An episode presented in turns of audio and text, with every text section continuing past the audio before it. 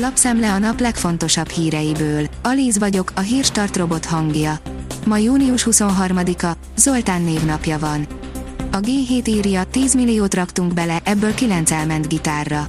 Egy 13. kerületi pince helységben milliós áron cserélnek gazdát különleges, használt gitárok. A vevők többsége, ahogy a cég alapítója is, informatikus. Rejtve maradnak a politikusok pénzügyei. Kivételesen európai példát követne a Fidesz frakció vezetője, ami ezúttal azt jelenteni, hogy semmit sem tudhatunk meg többé politikusaink ingatlan vagyonáról és megtakarításairól, áll a 24.hu cikkében. A vezes írja, az ablakból nézte végig a nő szenvedését.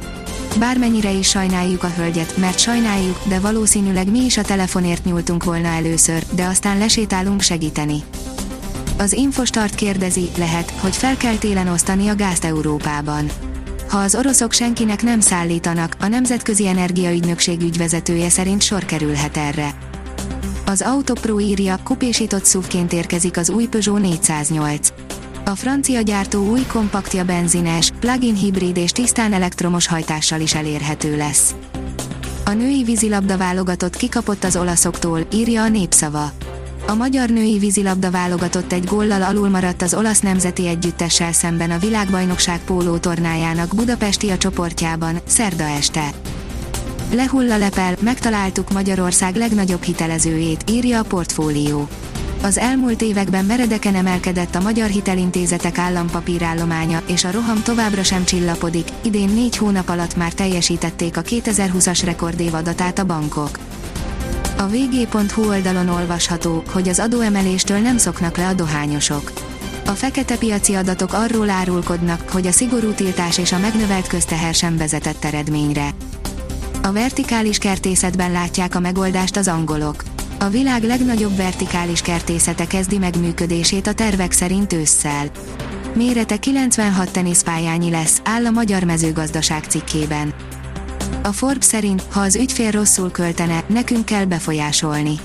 A belső építészet nem egy személyes show, hanem csapatmunka, állítja Radnóci Eszter, aki nemrég nyitotta meg különleges sófletjét az opera lábánál. Megbukott a bolgár kisebbségi kormány. Megbukott Kirill Petkov bolgár miniszterelnök kisebbségi kormánya a parlament szavazásán, miután az ellenzék múlt héten benyújtott bizalmatlansági indítványát 123 képviselő támogatta 116 ellenében a 240 fős törvényhozásban írja a Euronews, áll a napi.hu cikkében. Az Eurosport írja, a vérszemet kapó olaszok legyőzték a támadásban sok rossz döntést hozó női pólósainkat. Váratlan, 10-9-es vereséget szenvedett a magyar női vízilabda válogatott Olaszországtól a Margit szigeten zajló világbajnokság második fordulójában, ezzel elúszott a csoportelsőség. Helyszíni riportunk a hajós úszodából Vái Vanda, Szilágyi Dorottya és Bíró Attila nyilatkozatával. A Liner oldalon olvasható, hogy egyetlen hét maradt hátra Dembélé szerződéséből. Még mindig nem tudni, hogyan alakul majd a francia karrierje. Hétvégén megjön a következő hőhullám. A következő napokban is az átlagosnál melegebb, nyári időben lesz részünk. Szombattól azonban még inkább rákapcsol a kánikula, egyre több helyen 35 fok fölé melegszik a levegő délutánonként, írja a kiderül. A Hírstart friss lapszemléjét hallotta. Ha még több hírt szeretne hallani, kérjük, látogassa meg a podcast.hírstart.hu oldalunkat, vagy keressen minket a Spotify csatornánkon. Az elhangzott hírek teljes terjedelemben elérhetőek weboldalunkon is. Ha weboldalunkon hallgat minket, az egyel korábbi adás lejátszása automatikusan elindul. Beállíthatja, hogy az összes korábbi adás, vagy csak az aktuális tematika hírei következzenek. Köszönjük, hogy minket hallgatott!